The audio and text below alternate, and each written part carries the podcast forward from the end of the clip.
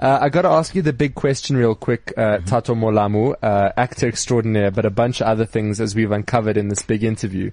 Uh, where is it in the world that you really, really want to go? What do you want to kick off your bucket list? This is our STA question.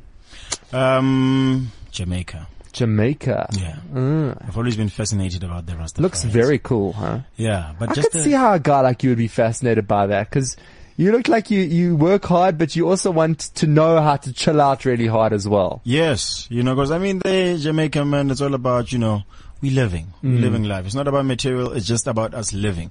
So um, I'm always interested in finding out how they just, the culture itself, Live, yeah. you know, how they live.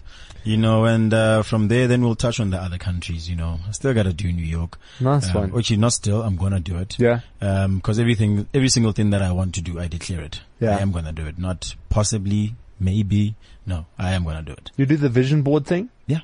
Cool. That's uh, the big question there brought to you by STA Travel Tato Molamu.